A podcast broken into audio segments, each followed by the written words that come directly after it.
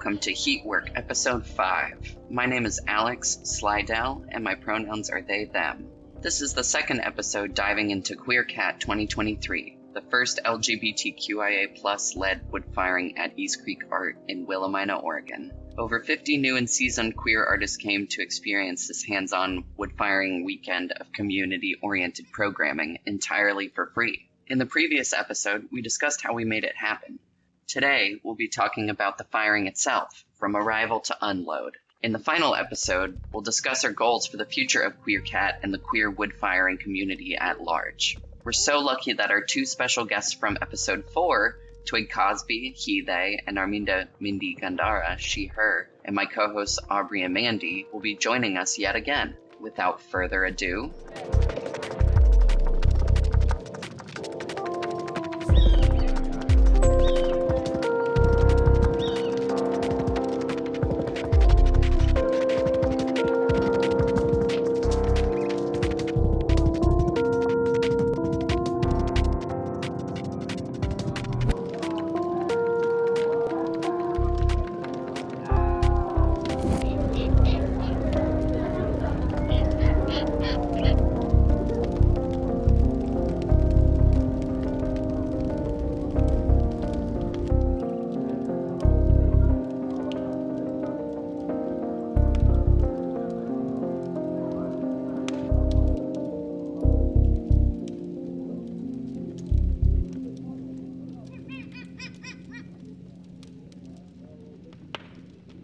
Well, welcome to episode five of Heat Work. I'm here with Mandy, Twig, Alex, Mindi. We were all here for the last episode where we talked about the behind the scenes of the LGBTQ firing that happened at East Creek, the QueerCat, and we're going to talk today a little bit more about the itinerary, some key standout moments, and a few other things. So, Twig and Alex, do you want to paint a picture of if people are showing up and arriving to this firing, what was happening? How did it go? Yeah, so last time we talked about a lot of the nuts and bolts and us stumbling through our ideas and figuring out what we wanted to do, how we wanted to do it, and how we were going to get the means to do it. But basically, to summarize, what we wanted QueerCat to be was a woodfire space for queer people to come together, whether they were experienced woodfire potters or not, to just have a fun experience and for a lot of people to learn new skills and to build community and increase access to this art form that we really love. Anything to add to that, Alex, as far as what our goals were? Yeah, I think that that was very eloquent. Just really focusing on, although, yes, we want to bring clay and woodfire education to people in our community, I think a key thing that we wanted was for every single person to feel welcome. They were thought of, that they were considered, and I feel like I had a lot of good conversations with people who felt like their needs were being met. And when they weren't, we talked about it, and it didn't feel like a, a big deal. Be like, you need something? Great, let's make it happen. Right. So, when you guys were starting this, it began with the workshops was your first intro to the beginning of this firing and getting people prepped and ready to roll. What did those workshops look like? Yeah, so the way that we put these ideas in motion, where we opened up two workshops that were geared towards folks that had varying levels of woodfire slash clay experience in general. One of the workshops was geared towards folks that had no clay experience whatsoever. Like you could come in, start at square one, and we would hold your hand throughout the entire way, starting from hand building to the wadding to the loading to everything, teaching them about the kiln and this really unique firing process. And then our other workshop, we ended up having 12 participants. We initially, I think, planned to have eight, but the space could accommodate up to 12. And we had so much interest that we just kept expanding a little bit more and a little bit more. And then I wish that we could have invited even more people to that workshop because there was so much interest. But yeah, our second workshop was geared towards folks that had a little bit more experience with clay, but had really never had the chance to woodfire before, whether that be financial barriers to access or just not really having the community entryway to woodfire. I feel like so much of woodfire is peer to peer, invitation based, that these people had just never had a chance to experience that Yeah, so that was the lead into the experience where we got to introduce East Creek, introduce the process that would be undertaken, and then talk a little bit more about the practical stuff, like what to expect as far as bathrooms, accommodations, all those sorts of things, so that when they showed up in a random place they've never been before with 50 other people they've never met, that they could at least start feeling a little bit more comfortable. I think that really trying to prepare folks for what to expect was a really key point because that's, as you just said, is a barrier to access that some people don't even consider. Just, I don't know, a confident dude walking into any space, maybe a non queer dude walking into any space, isn't going to have to think about or consider the things that people a part of our community do. And so trying to make sure that they didn't even need to ask the questions. We were providing the answers to them already essentially. Just having some force yeah. foresight about the discomfort that people might experience and trying to mitigate from them having to experience it at all. Yes. Yeah definitely. It was very important to me to have a sensitivity to that experience of entering a new space that you've never been before in a process that you're totally unfamiliar with because I remember being there, and especially as a queer person, that adds an additional layer to the discomfort of entering a new space. I think that once you get in the rhythm of understanding how woodfire events flow, everything makes sense. But if it's your first time, there's really low oversight generally. And there's kind of an expectation that you know where you should be and what you should be doing, and whether it's go, go, go stress time or if it's chill out, hang out time. That was really unclear to me at first. So I wanted to emphasize bringing in that strong leadership to set the expectation clearly, just to alleviate that anxiety and cultivate a more welcoming environment for the new folks.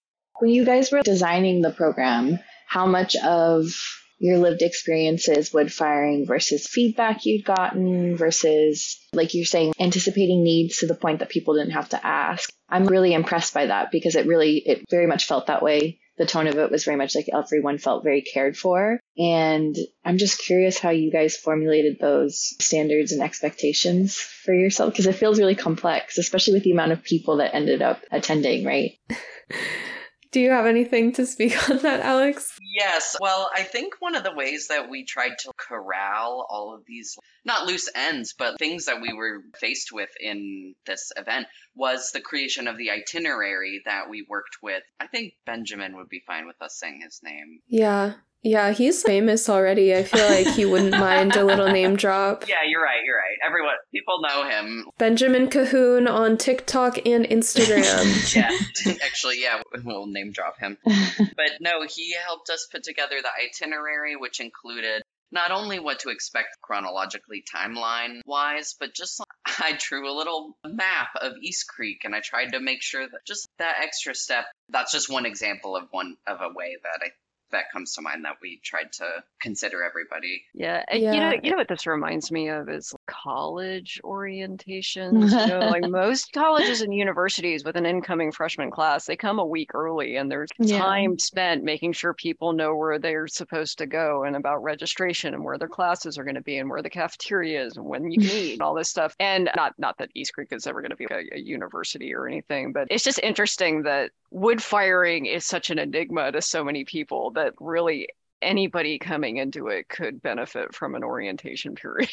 okay, here's the facility. Here are the people who are going to be spearheading things, and here's where everything is, and just how much of a benefit that has towards making people feel comfortable and welcome and considered, especially as newbies. Um, right. That, that, that probably went a very long way towards encouraging them to relax, I guess. Yeah. Yeah. And not worry too much or let it get too fraught with like, okay, what am I supposed to do? Am I doing it right? Well, that concrete thing I live here. I looked at it all weekend. It's so nice. I know what happens in a firing, but it's so nice to just have a reference in the daytime for some people. That's really helpful for just thought process and anxiety and comfort yeah, I thought that was really nice, especially because with a smaller crew, like 12 people, you can set all those expectations and you have all those relationship touch points. It's more easy to manage. But there was 50 people. It was like you can't always see that or sense those moments of discomfort for people because that big circle of people when everyone circled up, it was a lot. And so it's nice that there was those other concrete things for people to hold on to and have as a source of support.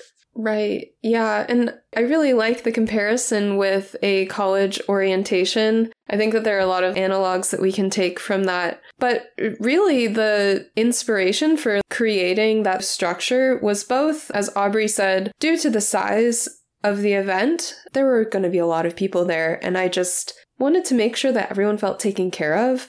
And yeah, I think that that desire comes from my own experience of also wanting to be taken care of. I want to go into a space and feel like I have my point person who knows where I need to be and is able to communicate with me what needs to happen. So it felt important to try to create that structure so that people felt truly welcome. And I think that that hospitality is something that I really value in going that extra mile. I think that during the planning, my big anxiety was I want everyone to feel taken care of. I don't want anyone to be upset with anything that we've done. And there's only so much that you can do to control that. But I wanted to at least try, right? To have us get all of our ducks in a row so that people could have trust in us as leaders and just feel very welcome and supported in the space. Because that's something that me as a person, I want to. So I, mean, I think all of us want it in some way. Yeah. Well, I think there's a strong sense of empathy in the approach that you all did where you did look at your own experiences and say, okay, what would have made my experience better the first time I was ever at a wood firing? And to really look at that and then understand that other people who are new to it are probably prone to have the same misgivings and insecurities. And I wonder did it ever come up? Did you ever express, and, and I'm not poo pooing on other wood fireplaces as not being welcoming and accommodating, but did you ever say to them, we're doing something a little unusual here in providing this orientation for you? I mean, is that something that ever came up in those workshops? You know, I'm not sure that it was something that came up in the workshops, but it definitely came up as a theme during the firing as we were really centering discussion around how we can really focus on community building and dig into issues that are really widespread in woodfiring communities in the US and start to unravel those and really delve into what our values are and how we want to exemplify those within our community and hopefully to have a ripple effect outwards.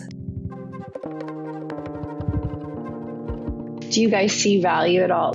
I know that this has been brought up in other like Joe just did a podcast with some peers of ours talking about how their mentors, the way that they taught them and trained them is something that would not fly nowadays.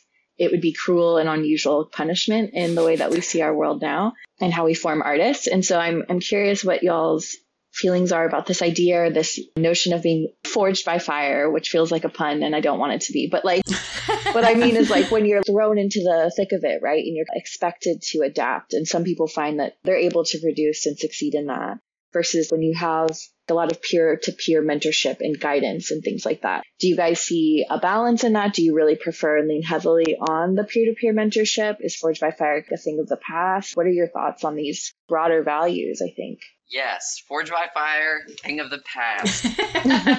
Wood firing and clay is for everyone. I don't care what. If you can't physically wood fire, that doesn't mean that it's not for you. If you can't pull all nighters to do the shifts, if you don't make cubes and cubes of pots, I'm putting my foot down on that one because I, I luckily my introduction to wood firing was in college, so there was a lot of peer learning. It was a little bit like my professor was like, "Here's the basics good luck.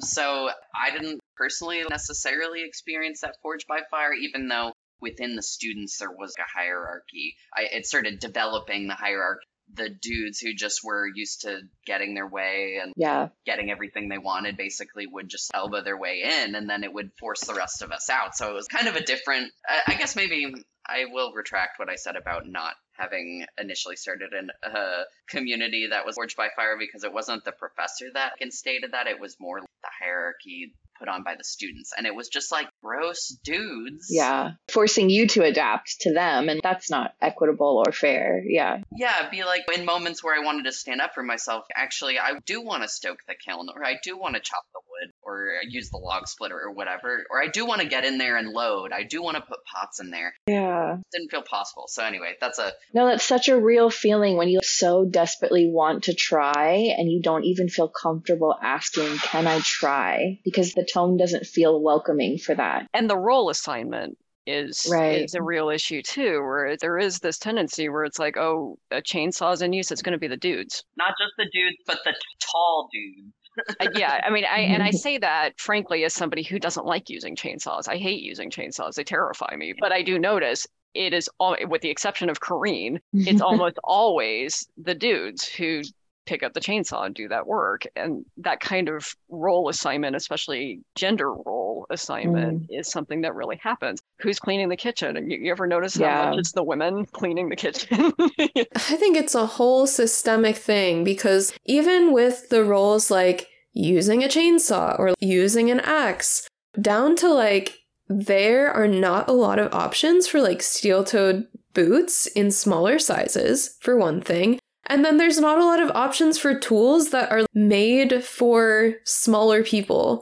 I don't know, you're just kind of set up to fail in that model if you don't really fit the expectation, really. So it just makes you seem, I don't know, like your psyche is, I'm weak and useless, but that's not actually true. You're just set up to fail and believe those things. when the tools and the gear are not available to you exactly. to, to or, be able to do the things that the bigger the bigger stronger people are doing or even like kiln gloves. They do make them in smaller sizes, like they do make welding gloves in smaller sizes, but they're not usually available. You have to special order them or like go to a special store. They don't even sell them at a normal ceramic store. I feel like I started just ranting about some. No, this is important to talk about. Have an important to talk entire about. rant about steel toe shoes welding gear and like all that stuff that if you're a woman or you've got a smaller body type it's considered specialized and not only is it harder to get it's more expensive so Mhm. there Yeah. there this double whammy prohibitive access to that stuff that you have to have at least a certain degree of privilege to get even get your hands on it in order to be able to be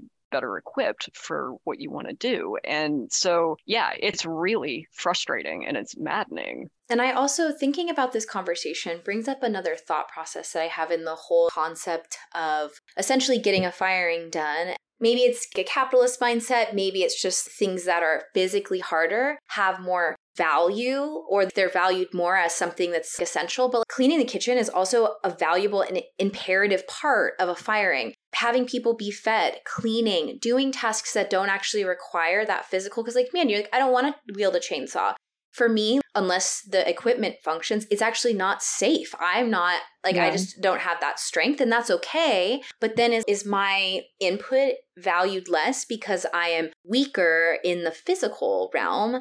But that doesn't mean that you're making wadding or making the cone packs or just making people feel welcome, being the person who shows everyone around, checking in on everybody. That emotional labor and all of that logistical thought about making sure that the community is taken care of. I think sometimes when we do these things that do also require physical labor, we create a hierarchy of skills that also diminishes people for what they can do or what they like to do. And if people are like, oh, well, if I can't chop wood, then I'm not valued. And I think that that's another thing we changing the culture and being more thoughtful about what everything that has to happen that it's all valuable. Something I've been thinking about. No, I think that's a great point. Not devaluing a skill because it's not burly. Well, and that makes me think about something we talked about in the roundtable discussion, which was skill sharing and that assigning a value. Can Okay, I ask, I just- can I ask one more question about the workshops? Yeah. Yes. What kind of feedback did you get from that? Overwhelmingly positive. It's just been such an outpouring of love and connection from all the people that were involved. And I know I've personally have stayed in touch with a lot of the people in the workshops and we've continued to plan events to bring everyone together and find opportunities to work with clay. I think the one piece of feedback that I would really want to be attentive about next time is maybe extending making time somehow, figuring out how to give folks that really didn't have any clay experience maybe multiple days to work on projects because we were really holding their hand through that. I think some people could have really benefited from taking some time away to digest and then coming back and working on those again. But that is the one thing that I would want to try to work out next time if we were to do it again. I totally agree with that. I feel like making time always flies by in a workshop, in a class, in a day. That was one of the things that I thought was really some good feedback I guess that we got from folks was although there was a general desire for more making time, the folks who hadn't worked with clay before or who had very limited experience working with clay were so invigorated. We did some startup exercises and just you could see that these folks light up and they voiced that to us as well that they just really connected with the clay as a medium and then to be brought to East Creek and to the community and seeing everything that Twig and I and everybody else have been doing to really get this event together, I think was really appreciated. Yeah. I really like that term invigorated because I sense that too. We started with just some fun warm up exercises because I think your first time delving into a new medium, it can feel so intense. You have this expectation of how you want it to turn out, and there's a lot of anxiety that you're holding in yourself in the form of that expectation. So I think what we did was just 30 second poses or something like that. And then just handed everyone a hunk of clay and was like, okay, play with this. Just play with clay. Feel what it feels like. Feel what it does when you swish it around. And we were just doing silly things in the front of the room. And then smash it and sculpt from the same piece. So it was kind of just like quick turnaround, get that thought of permanence and try to get rid of that notion off the bat because I feel like clay and ceramics and wood firing is a lot about impermanence. Yeah, impermanence and fun. And I think we tried to really imbue that into it and to set the expectation also that whatever they made, they might not see it through to the end. And just to clarify that only some of the people in our workshops had that limited making time. All the folks that had more experience with clay or had their own studio but had never really delved into wood fire, we got them some cone 10 clay so that they could noodle around on their own and then bring their work to us to get bisque fired. So experiences were varied.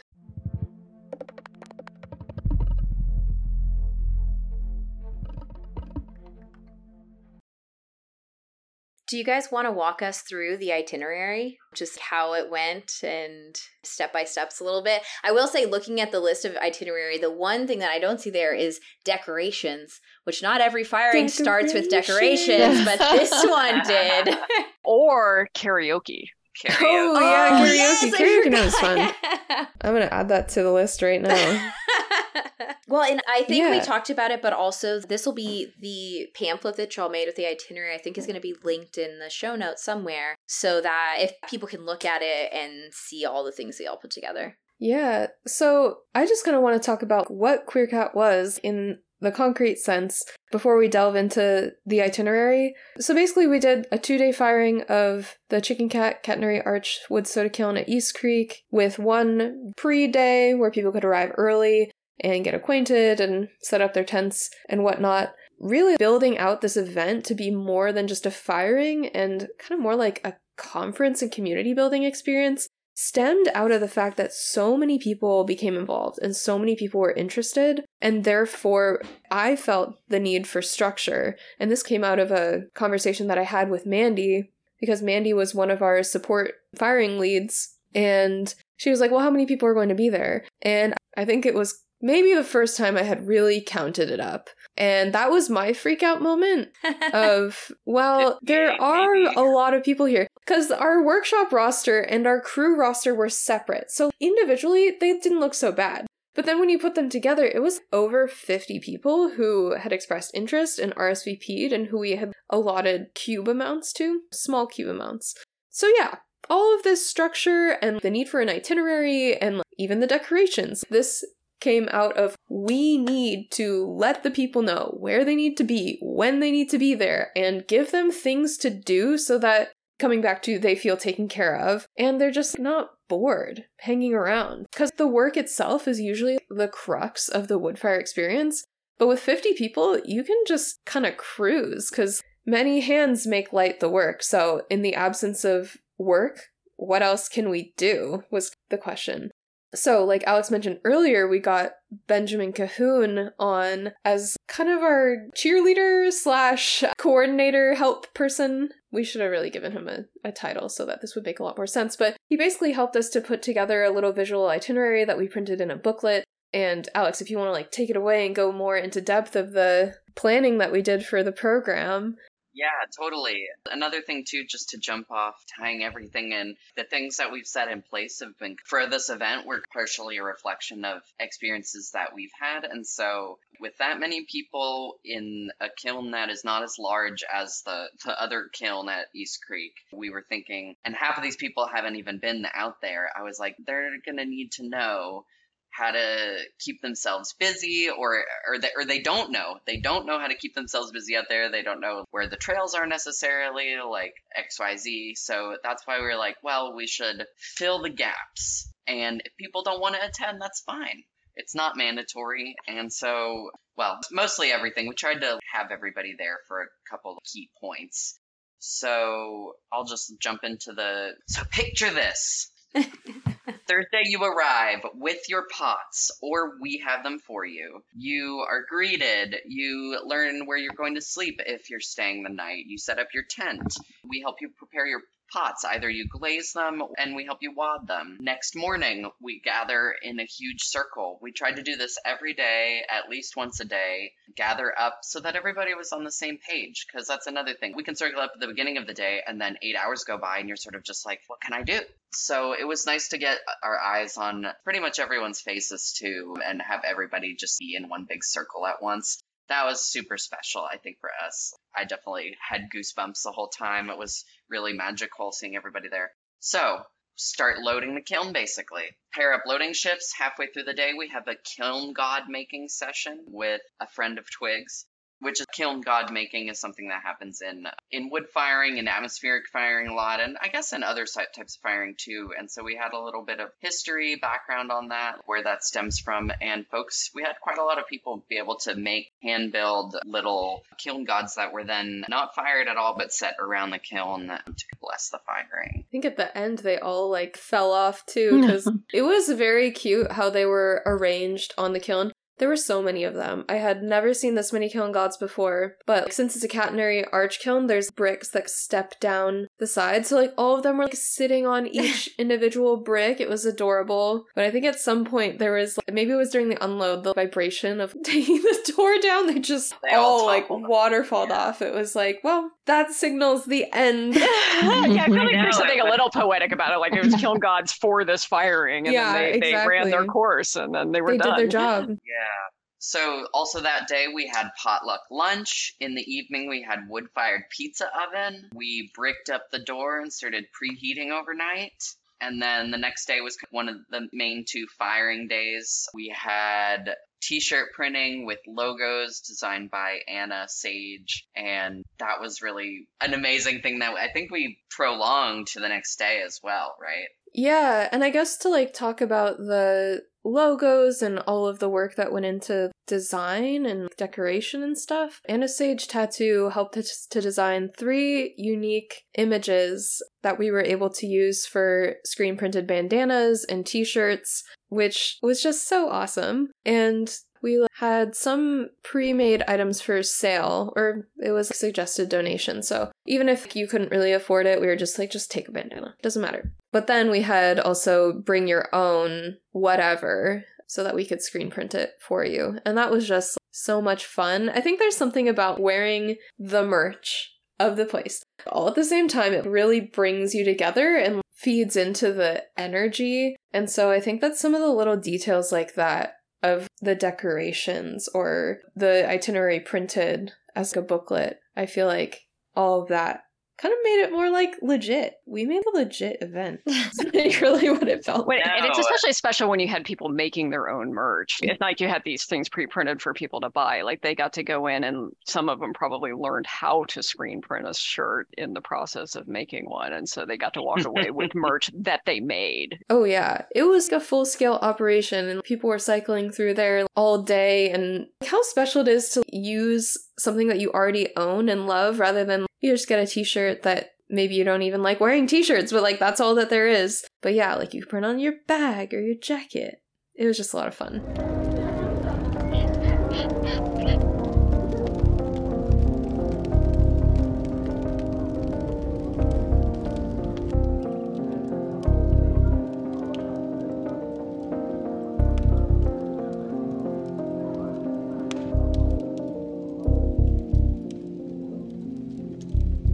Welcome to the mid roll, where we'd like to take the opportunity to thank all those who made QueerCat 2023 possible. To Clay Art Center of Tacoma, Georgie's Ceramic and Clay, Regional Arts and Culture Council, Oregon Arts Commission, East Creek Art, Joe Robinson, our GoFundMe donors, Morning Ceramics, Daffodill Studio, Ty and Chey, Nick Kesler, Vicki Martin, Benjamin Cahoon, our firing co-leads, volunteers, and participants. We couldn't thank you enough for your time, dedication, clay, food, kilns, space, and love.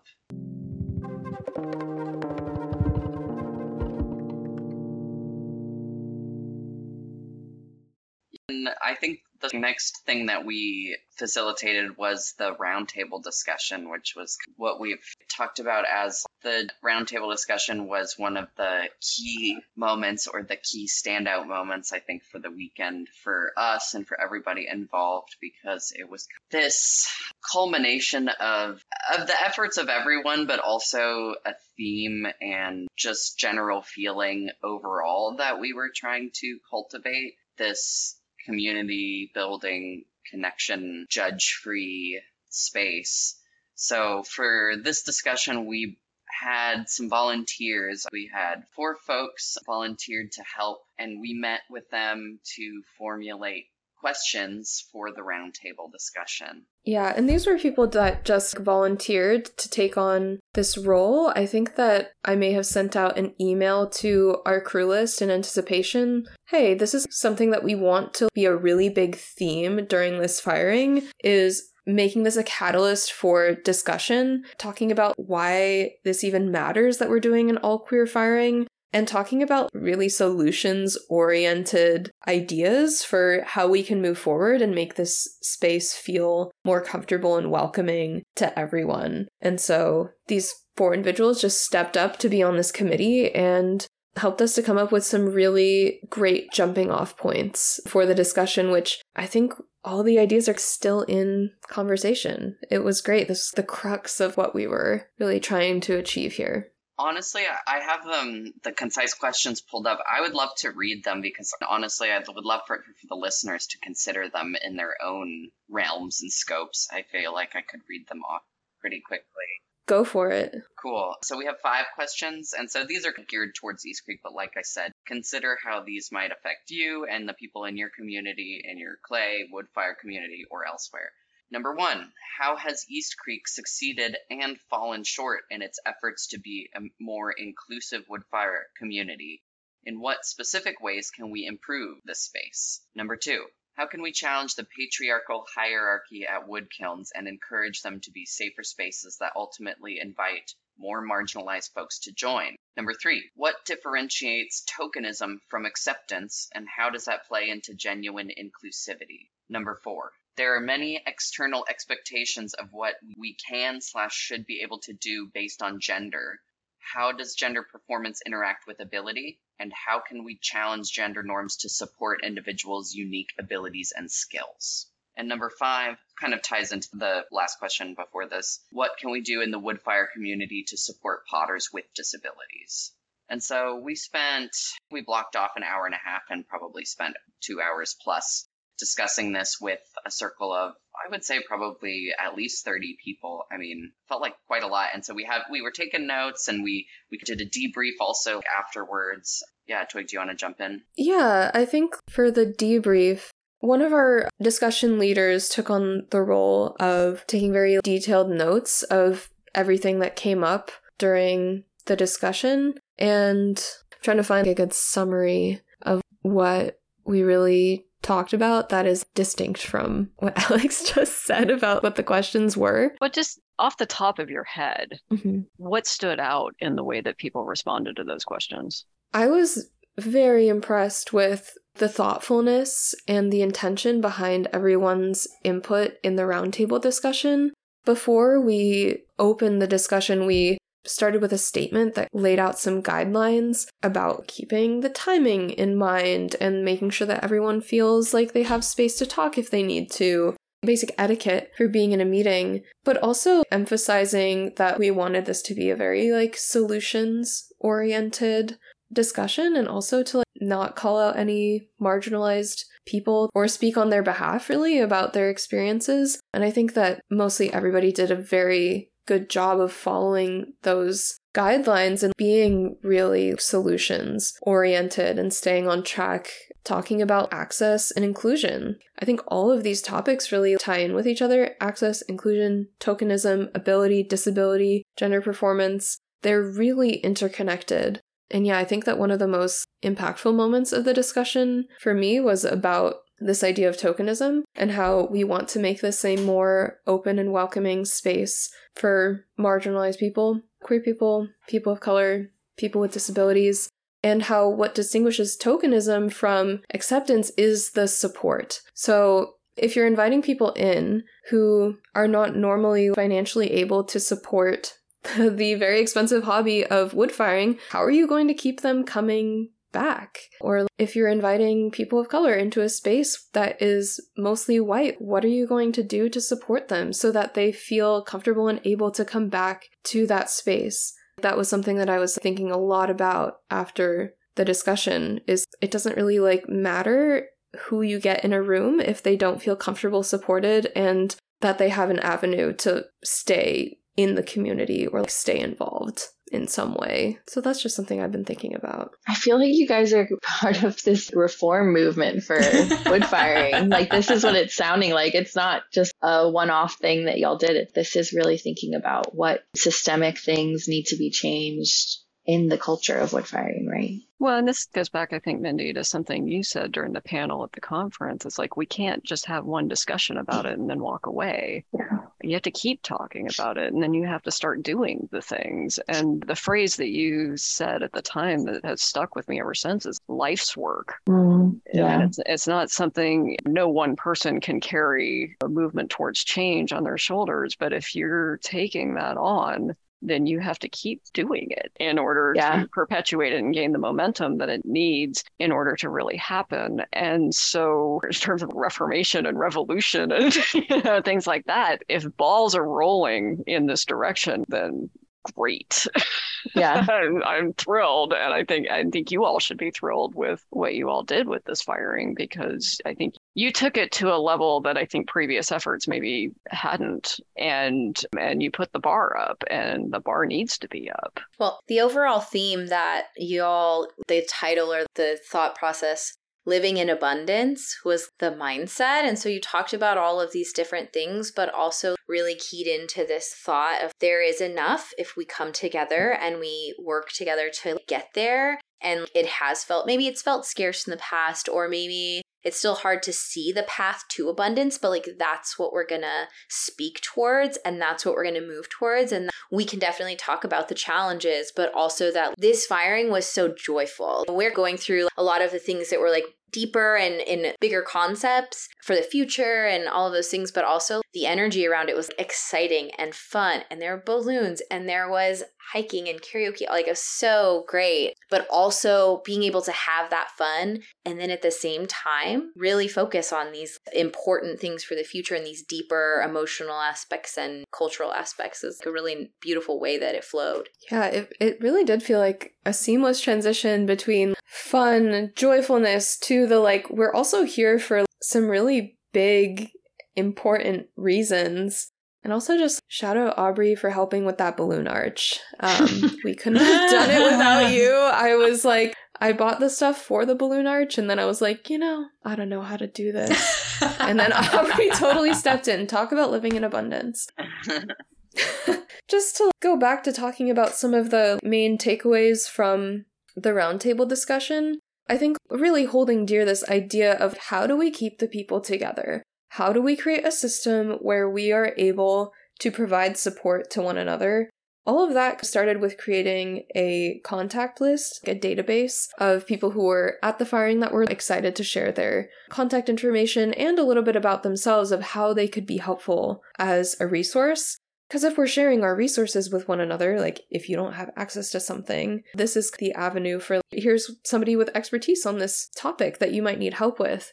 And they have made it clear that you can go to them. And so we have that list going, and this is starting that structure of like we need to be able to arrange carpools for people who don't have a car and going to East Creek is a very car dependent endeavor. You really I mean maybe you could bike there. Take a hell of a long time. One or two times some people have biked there, but it's not the Oh, regular. Jesus. People bike there, but, but they're serious cross country cyclists. It's what they do. And so taking a trip out there was not unusual mm-hmm. for them to do. But if, if you're not a serious cross country cyclist, then it's it's way the hell out there to try to do that. Yeah, props to those people. I never got the chance. I would do it. I would probably take me two days though. But yeah, like we have this contact list now, this database of people who were at QueerCat and want to stay involved in some way. We talked a lot about what our values are and how we can come back together to make a value statement as our anchor for making decisions going forward, like with the type of tools that we have, addressing the PPE cabinet, or like getting the wood Mhm. splitter up, addressing the accessibility of the space and then possibly making like a peer-to-peer mentorship program. Nothing too official i think is what we decided on but just identifying the people that want to step up and be that person that someone can go to. So maybe taking some of that idea of forged in fire but also bringing in the like gentleness and the support which the forged in fire attitude that we talked about earlier really only exists to beat you down, pitch you against your peers, and create this competition of egos. Mm. So, yeah, I think that those were some main takeaways from the roundtable discussion. And before doing this again, we definitely want to get back together a committee of people to really start doing this work of well we need to construct our value statement. Maybe we need to write an open letter or some kind of agreement of how we want to show up in this space. And yeah i think it's really open right now but the need is there. The conversation has been started and people are really excited about being involved in this because we have created a platform where people can feel heard. And I think that that is really valuable in a space that it has historically been very hard to speak up if you're not of a certain, If you're not in the inn. if you're not in the inn, if you're not one of the burly guys that's hulking around giant wheelbarrows full of wood and elbowing your way up to the front of the kiln. Yeah, we're just here for everyone.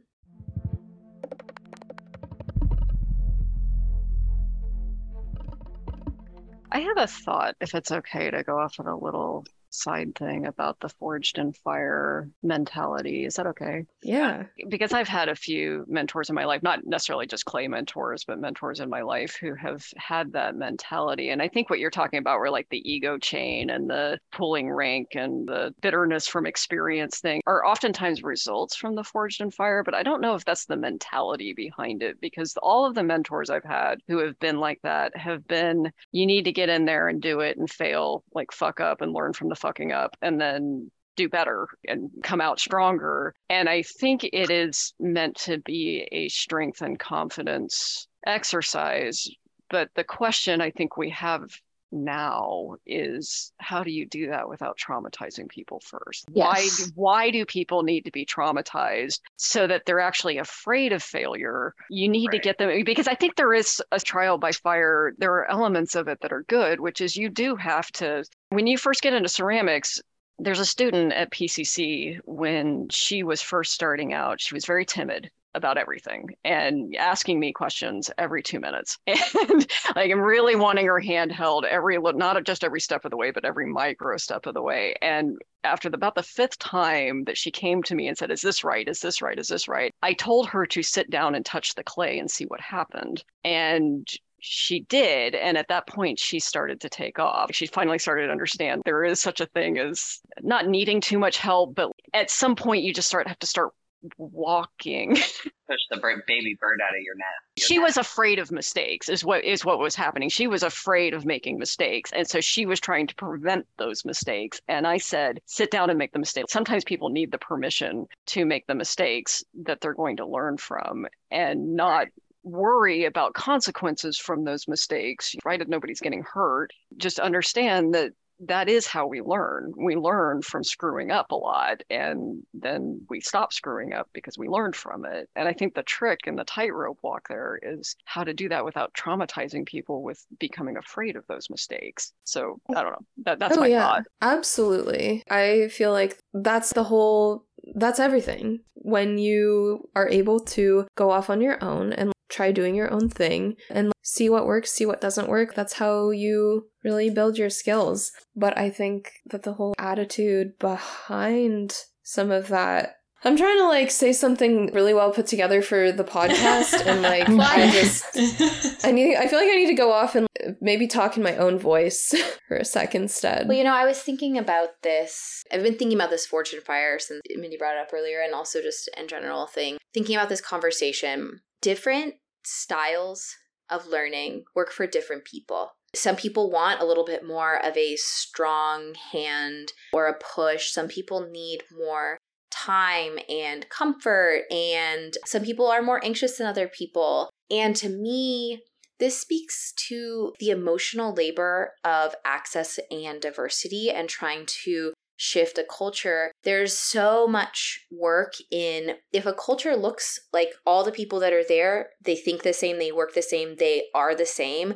They've created a culture that only allows for people who are that way to exist in it. And so now there's all these things. Well, is one way better than the other? I think that we could say, oh, there are definitely some challenges. You don't want to traumatize people. Like, that's not beneficial. But finding that there can be a spectrum of how people learn and how people are taught, and that having different types of people at the kiln can help to connect with other people who are arriving. And you can begin to learn who's going to work together. That mentors, that peer mentorship thing, so great because you can pair people together who have similar energies or are going to be able to grow and build on each other. And so I think a lot of that is really thinking about getting to know people, relationship building, and then you can ask people, how do you want to learn right now? Is it helpful for you for me to push you right now? Or would you rather have a little bit of space and time to process and watch?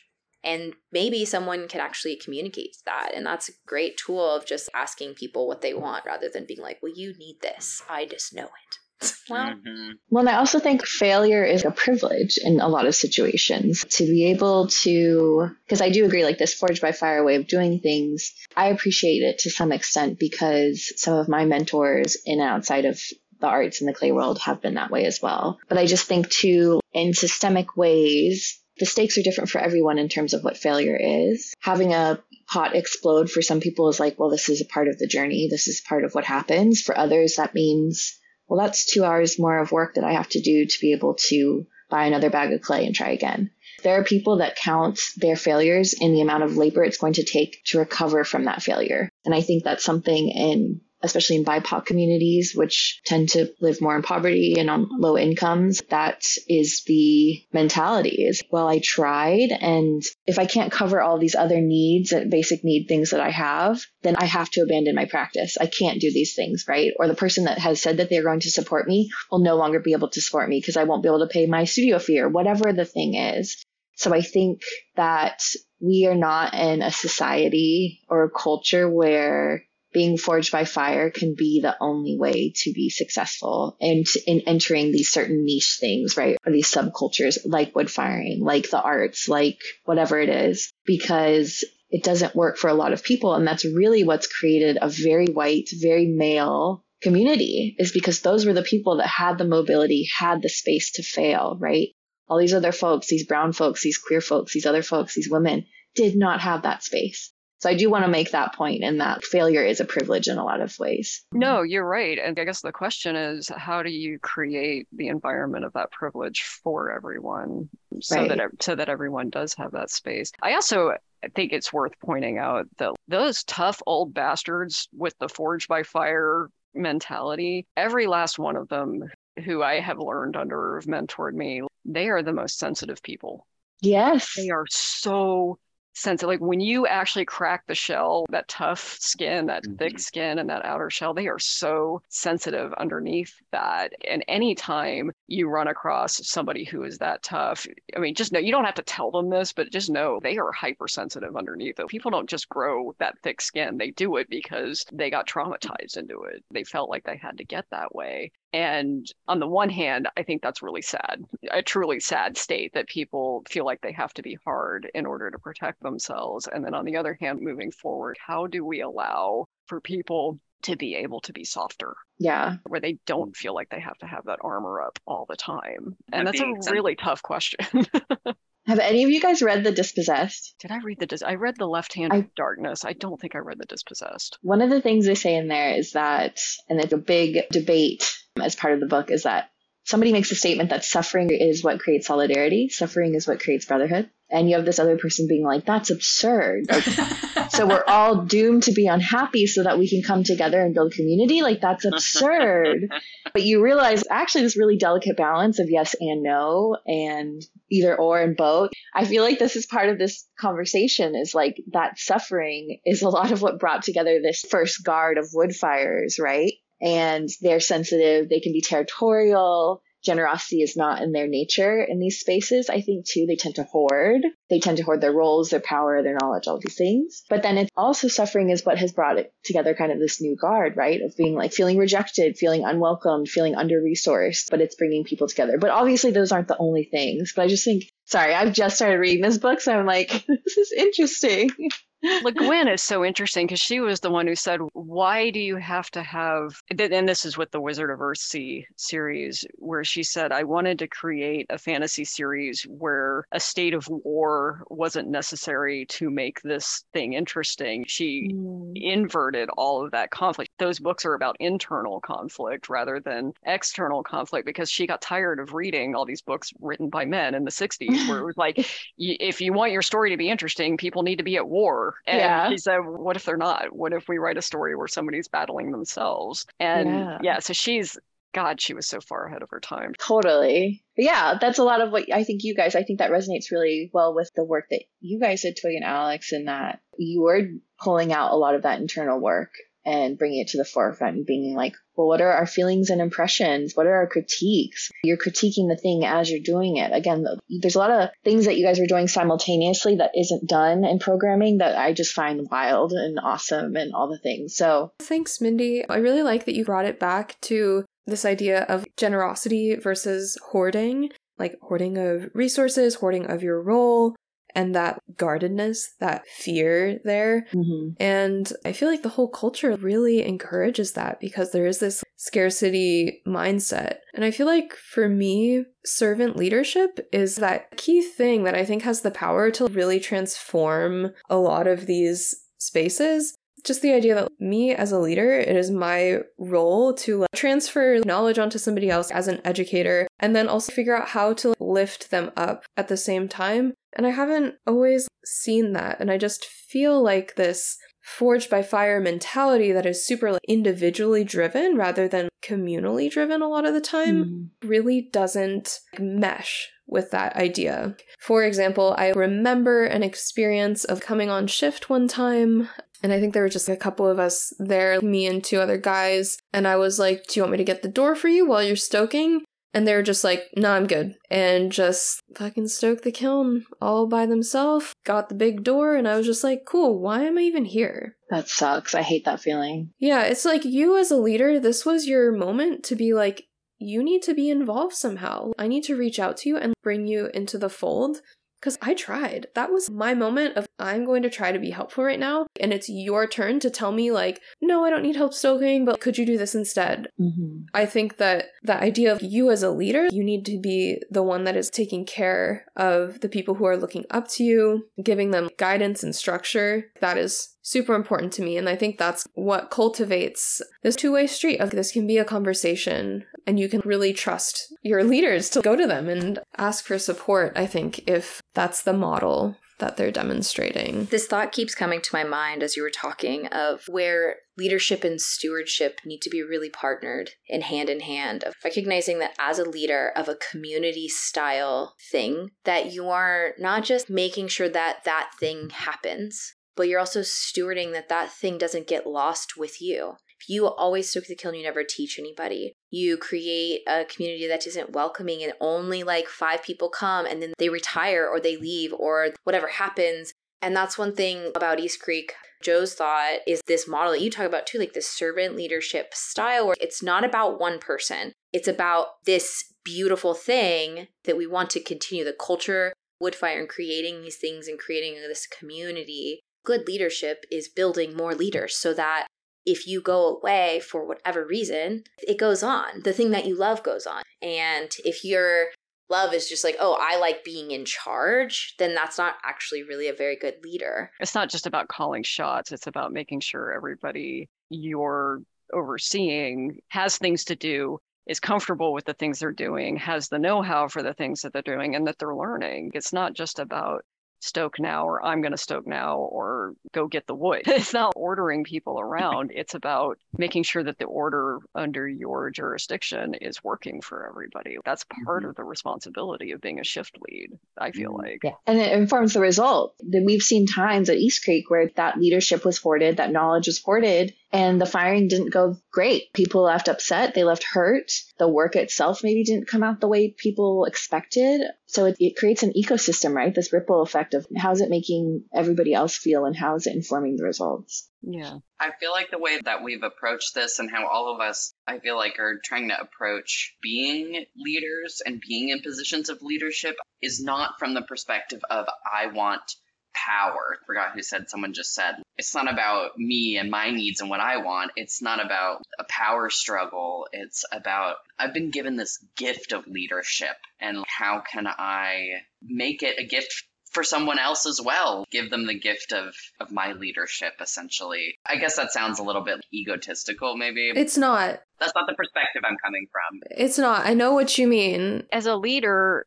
i think you're responsible for serving your crew not the other way around. Yes. Hmm. Yes. Exactly. And that's not a dynamic you see. I mean, I have seen plenty of that dynamic around wood kilns, but I've also seen plenty of the opposite dynamic of I'm in charge, you're going to do what I say. And, you know, we talked a little bit last episode about you can't really underplay the importance of fun with wood firing. And if somebody's just ordering people around, then that's not fun. Yeah, it's so important to balance the fun because it's so easy to just get exhausted, mentally exhausted, physically exhausted, depending on what kind of amenities you have at the place that you fired. You might be camping, you might be outside for like four days. People get to their absolute brink. And so you gotta cut that tension yeah. somehow because those tense moments are gonna happen. But I feel like just really leaning into the like, we're together here. And the whole point of this is because we love doing this. So why not make it fun at the same time? Well, and I will say, thinking about this particular firing and thinking of the whole arc of how it all went down, y'all's leadership style of abundance and sharing and sharing of knowledge the original thought was not to have 50 or 60 people because there's only 55 cubes in that kiln. And y'all had assigned people who were taking on leadership roles like crew leads, and even the two of you had allotted more space. And one of the things that throughout the fire, you're like, oh, we're, we're bringing on more people.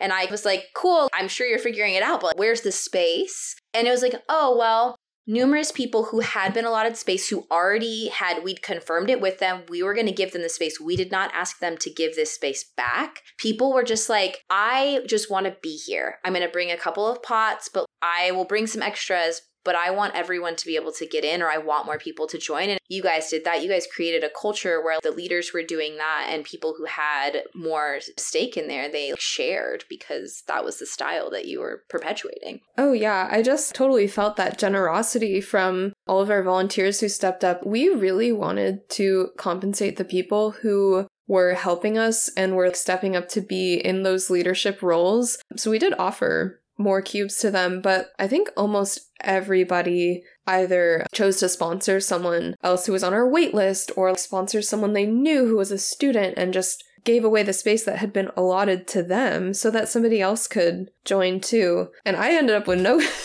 no space in the kiln too, which is totally fine. I am actually really glad that this is the way that it shaked out for numerous life reasons. But I think it was just perfect in the way that it allowed more people to be able to come and to participate. And then I think also not worrying about work in the kiln, that helped me to really focus on everybody else. Everybody else's work. I was like, me, I do not matter right now. What matters is that everybody knows what they need to do. Everybody feels supported. Everybody feels they know where and when to engage if they want to. And yeah.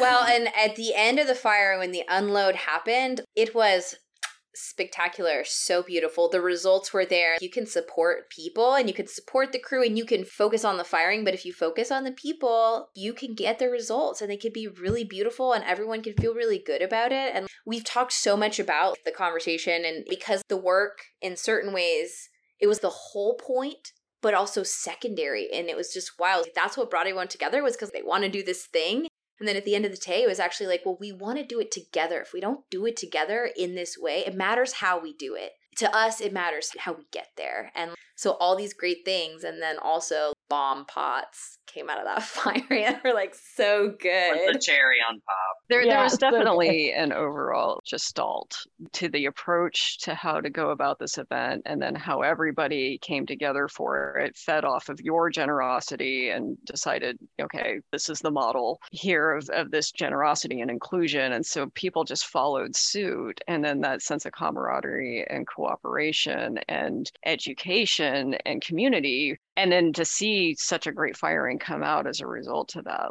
Those aren't unrelated things. Yeah. Yeah my relief when the door came down and all the pots were still there. I don't know it's just when you're in charge of something the stakes feel so high. I have one last thought maybe for me that I've just been thinking about as we've been talking today that I think is a good thing to think about and be aware of because, yeah, I'll explain what I mean. I think that this, again, was not only about the wood firing, was about the community building, was about uplifting folks into leadership roles. And part of the reason that we feel like we I don't want to say we're paving the way, but starting a precedent is because you think about the elders that we might look up to, we don't have a lot of queer elders because of the AIDS epidemic. And thinking about these old masters or forged by fire folks, generally speaking, they're not members of the queer community. Mm. And I mean, obviously, it's very sad and very just I'm trying not to cry right now, but just thinking about it. But I think that that adds another level to me of importance of making sure that we we're fucking here and we're not going anywhere. And the government didn't give a shit about us then. Government doesn't really give a shit about us now. They give a shit about our money. That's about it. And I think that's something that, even as a queer person, not something I even thought about until I became an adult.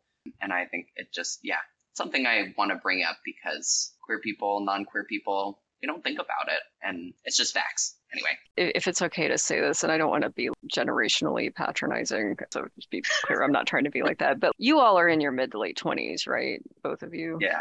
I was not I was not thinking like you in my 20s. The amount of dedication and compassion and thought that you all put into not just this event, but that you're putting into your lives and you're putting into your community. And I don't know anybody in my generation who was really crunching that hard on things. And, you know, and part of that is we grew up in the 80s and 90s, which were a fairly prosperous, easygoing time for mm. a lot of us. You know, we, we did grow up in a world of privilege generally, and that privilege is going away widespread for people and you, you're a generation that grew up with a lot more violence and a lot more hatred evident in the world. Not that the hatred was new but i think with the internet age it's become just so much more evident and just bold faced so when we talk about being forged in fire i feel like the fire is the world now. Mm. you all were forged in fire. You grew up with challenges that my generation which you know I, I think i'm like 15 years older than you are which doesn't seem like that much time but you all grew up with challenges that we didn't and that has been your fire and it has you considering these things at such a much younger age than i think has traditionally been the case or historically been the case and i think that's amazing and heartbreaking at the same time. like, Well, I, thanks don't- saying that. I, I- want it to be easier, but No, a- a- and you all are working on the world where it is easier, but I feel like you're working on it a lot sooner than most people get around to working on that. And I have a lot of mixed feelings about that. I feel like this is totally tied back to our conversation in the last episode about form follows function. I think for me and I think Alex too, there was something that felt like this moment right now, it was very important that this is something that we address and really just dominoes falling. One thing leads to another, and we need to keep going further down that rabbit hole. And I think that's just how it arose is through this almost a compulsion. I need to in- investigate this further. I need to do something about this. Well, and it's interesting. I was thinking about some conversations that were had. A couple people mentioned this thought about I wouldn't have come out to rural Oregon. Portland area is actually it's very progressive. People came out here and they're like, "Yeah, I would never have just signed up here on the internet and showed up because that would be scary to me." And then bringing that more to what what we're talking about from a bigger standpoint, there's lots of people who feel that way all the time in any community. If you're living in different parts of the country, and right now, a lot of challenging things are happening with just taking away. It's, I mean, it's a lot. We don't have to go into all the details of it, but realizing the space that you created and this structure, this was a beacon of hope for people to build community, talk about these things, and thinking for people who are out there who haven't met a lot of people like them in their community. There are lots of people with energy who want to share, who want to grow. There is space for you. And the hope is that the culture can move towards that. And if people are at a kiln and they have those resources and they care about these things, you guys have built a structure and an idea and say, like, hey, this can be a thing that happens. It can be good. It can be supportive. You do have to be thoughtful about it, but like, it's cool to see that happening. And I do really look forward to what the future, what y'all do in the future, and the work that we can all do together is challenging but good. Oh my god, you saying that, Aubrey? I'm like, how can we not do this again? yeah, I know, right?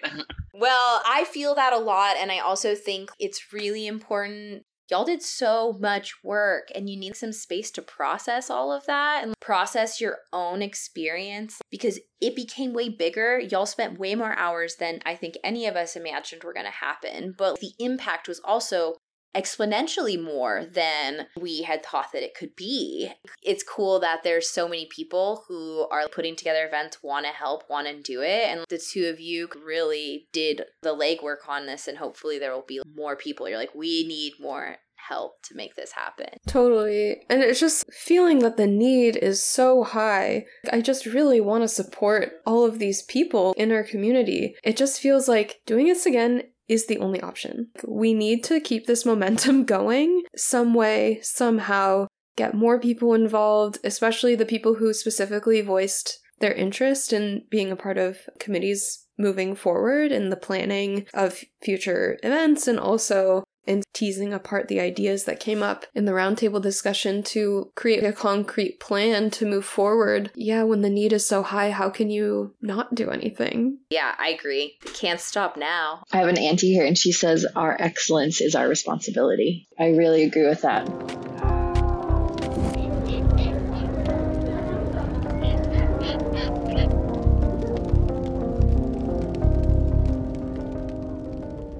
Do y'all feel like you had a chance to describe the firing and talk about most of the things that went on? We got to the part about the Saturday conversation. So I just want to make sure that we circle back to the itinerary, I guess, if you want to, but we don't have to. Yeah, maybe we could just give an overview of events. We could just sum it up quickly somehow. Yeah, so events during the QueerCat include, but are not limited to, a potluck, wood fire pizza. Everybody loves a potluck. Everybody loves a communal meal. Yes, yes. So we were double whammy with that. Twig did the decorations. We had rainbow balloon arch. I hit up Dollar Tree and you can get a lot for a good like six bucks. There was a unicorn corn. That's junipers. Joe won that at the fair. Yes, junipers. Yeah, Joe won that at the McMinnville State Fair last year with the little Ah. ring toss game, and she won the rainbow llama corn. So that rainbow llama corn has been in my life. Joe was like, "Oh yeah, we'll donate it. It's so big." And it has been on my porch for over a year. It's like, but it did come in handy and it was an awesome prop, but also I'm glad I got used because ah I can't believe he won the big prize. Imagine being a child and your dad wins you the big carnival thing. Like five times her size. Yes. Well, you know, you're not allowed to do it again. They took all, he got like 50 rings. He got it on like the seventh one or something. And they took his rings and they said, you can't get any more big prizes.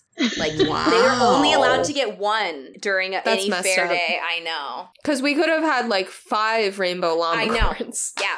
I would love that so much. Wouldn't that be? Yeah, yeah. I bet you he's so good at it though because of that little ring toss game at the kiln. Oh, it is. Ring. It's the ring toss game. We had Yes. that little ring game by the anagama, Yes. and he said that Oh. that skill translated.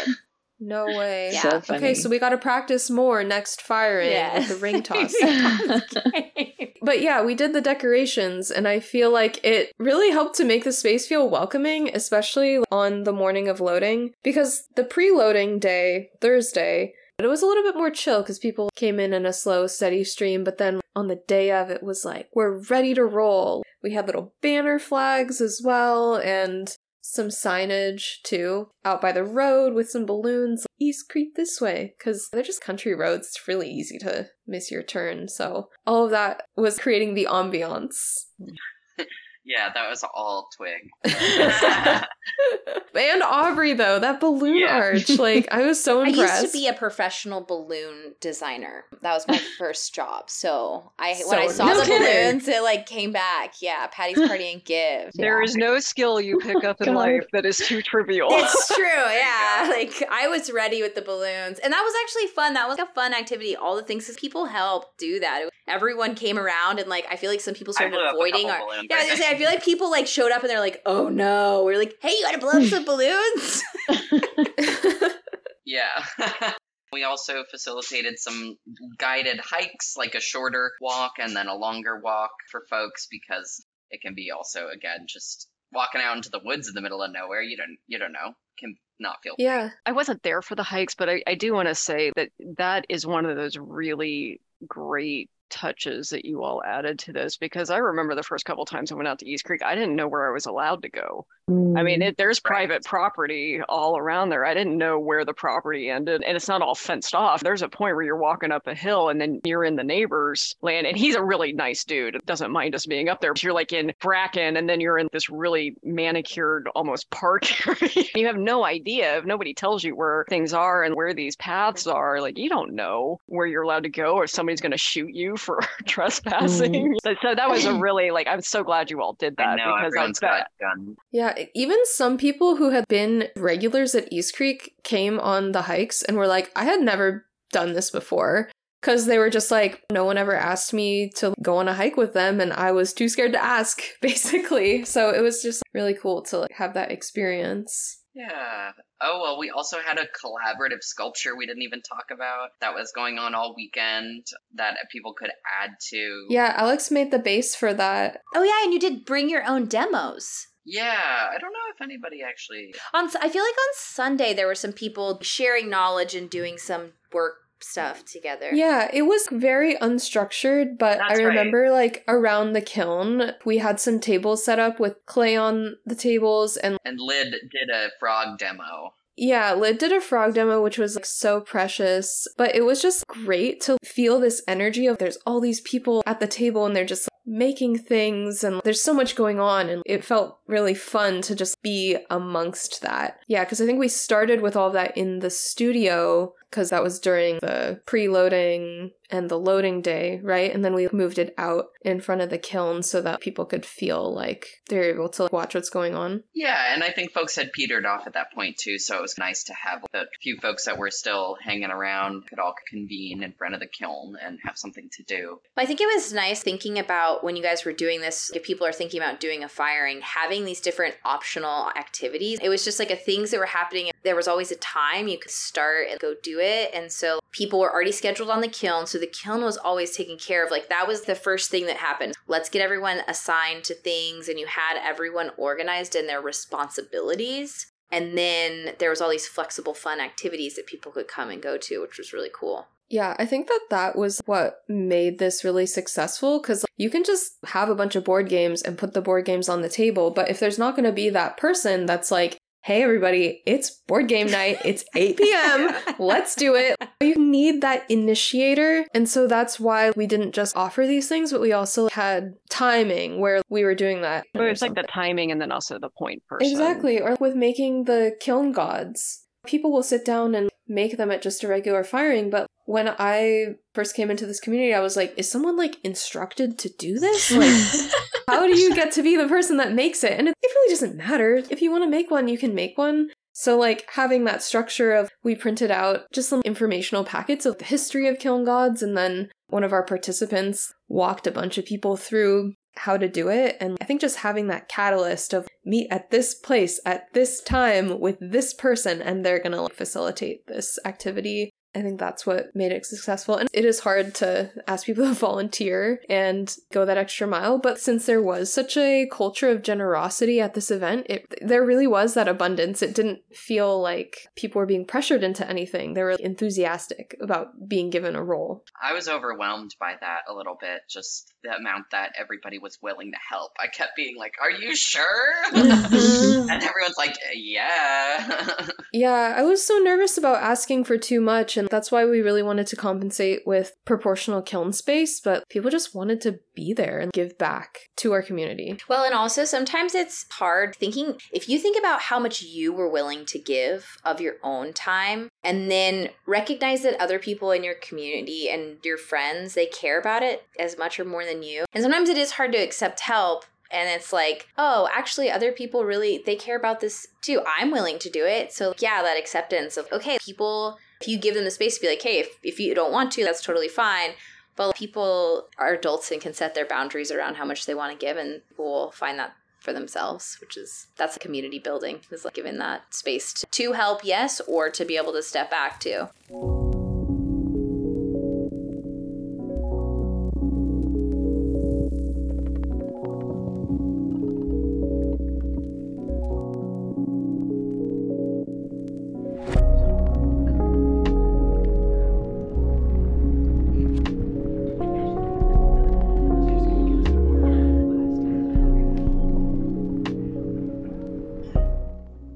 That's our show for today. Big thanks to our guests, Twig and Mindi, for joining us again, Aubrey and Mandy for co hosting another episode with me, and you, our listeners, for supporting us in our critique, discussion, and love of woodfire ceramics. Thank you to Julie at Elaborate Flight of Fancy for our logo, to Joshua Clausen for our music. You can find them both on Facebook, and Joshua is also on SoundCloud. Like what you've been hearing? Leave a rating and review on Spotify, Apple, Google, Amazon, and many other major podcasting platforms. Questions, comments, or concerns? Find us on Instagram at Heatwork Podcast or send us an email at heatworkpodcast at gmail.com. As I mentioned in the last episode, stay tuned for an amazing documentary about QueerCat created by our friends Ty and Chey, who filmed and interviewed during the event itself. Until next time, happy firing!